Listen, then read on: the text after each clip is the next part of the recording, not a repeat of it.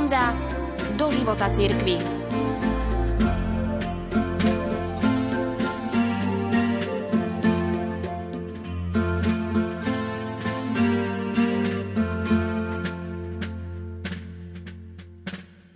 Nedeľu slávime pre úctyhodné vzkriesenie nášho pána Ježiša Krista nielen na Veľkú noc, ale aj v každotýžňovom cykle, napísal na začiatku 5. storočia pápež Inocent I. Hovoril o praxi zaužívanej medzi kresťany od prvých rokov po pánovom skriesení. Preto svätý Bazil nazýva Svetú nedeľu uctievanú od pánovho skriesenia prvotinou všetkých ostatných dní a svätý Augustín – sviatosťou Veľkej noci.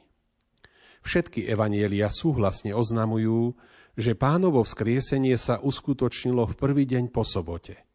V ten istý deň sa vzkriesený Kristus zjavil emauským učeníkom a jedenáctim apoštolom v Jeruzaleme.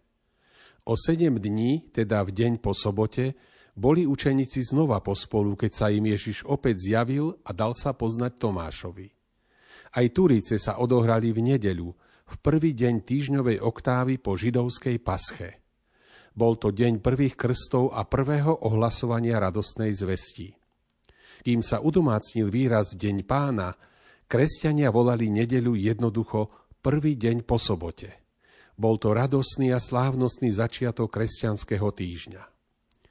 Aj veriaci Troady sa zišli v prvý deň po sobote na lámaní chleba, keď sa odohrala precítená rozlúčka s Pavlom.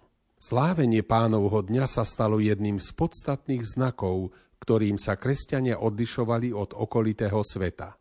Židovská sobota a úplne iný rytmus gréckých sviatkov nútili kresťanov sláviť nedeľu v pracovných dňoch.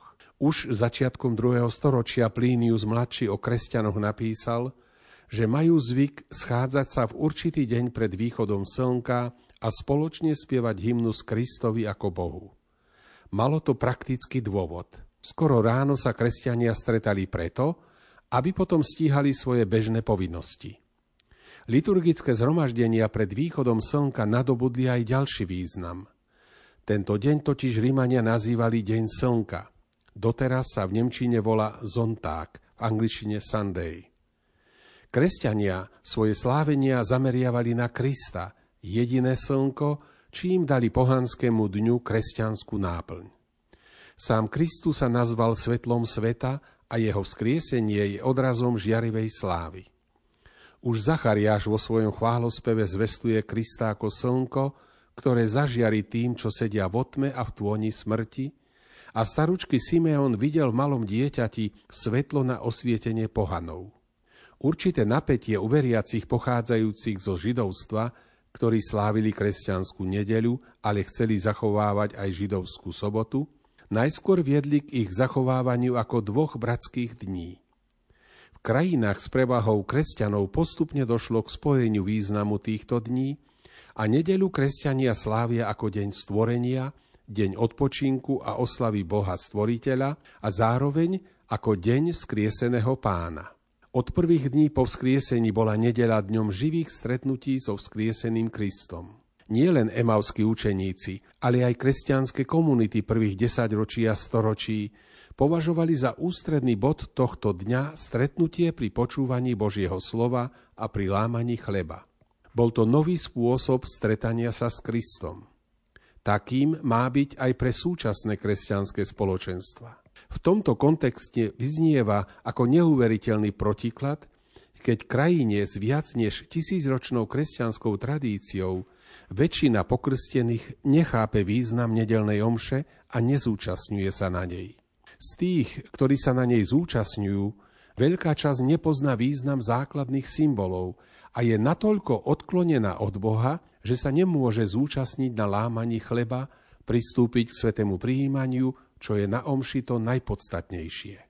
Ba o viacerých z tých, ktorí aj prijímajú, platí výčitka, že sa správajú horšie než neveriaci. Všetky štatistiky zjednodušujú, no aj mobilizujú.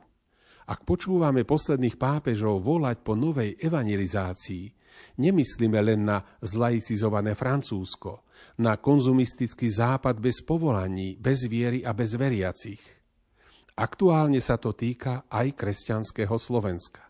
Je potrebná osveta, katechéza, vysvetľovanie. Najdôležitejšie je však svedectvo tých, ktorí odchádzajú z nedelnej omše do svojich rodín a v týždni do škôl a zamestnaní, aby bolo vidno, že sa v nedelu osobne stretli so vzkrieseným Kristom. Každá nedeľa na to ponúka novú príležitosť. V niektorých krajinách západnej Európy zretelne vidieť ovocie od kresťančenia spoločnosti. Kult trojediného a osobného Boha jeho nepriatelia označujú ako úsilie cirkvy o zotročenie človeka. Pôvod tohto názoru siaha k Heglovi, medzi ľuďmi však rezonuje najmä vinou Marxa. Podľa Karola Marxa človek pada do náboženského otroctva vtedy, keď zabúda, že jeho jedinou vlastou je zem a stráca sám seba sledovaním chimer o inom svete a iluzórnom vzťahu s nadprirodzeným Bohom, na ktorého obraz by mal byť vraj stvorený aj sám človek. Ak aj mnohí pokrstení hovoria, že sa nenechávajú spútavať náboženskými predpismi, že pre nich je chrámom aj príroda, že si ju prežívajú podľa svojich predstav, ani si neuvedomujú, že aj oni podliehajú tomuto marxistickému omylu. Ak jedinou vlastou človeka je táto zem, potom je skutočne zotročujúce dávať hlavný dôraz na liturgiu venovanú kontemplácii Boha.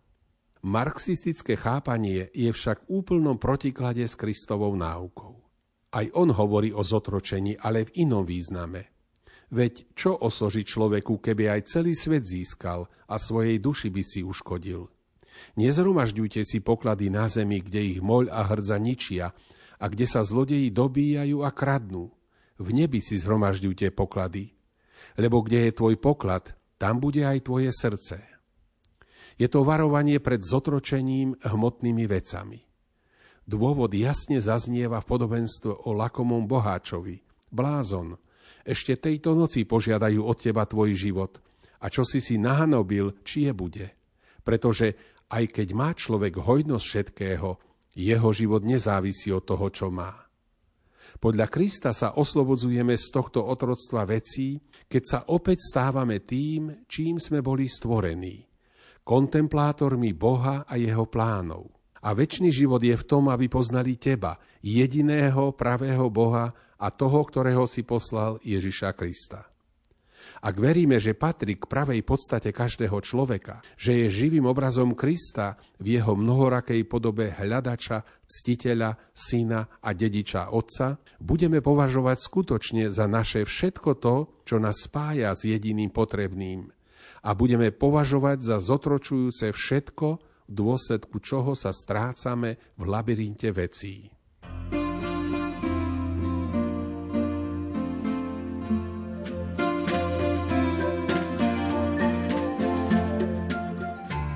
sonda do života cirkvi.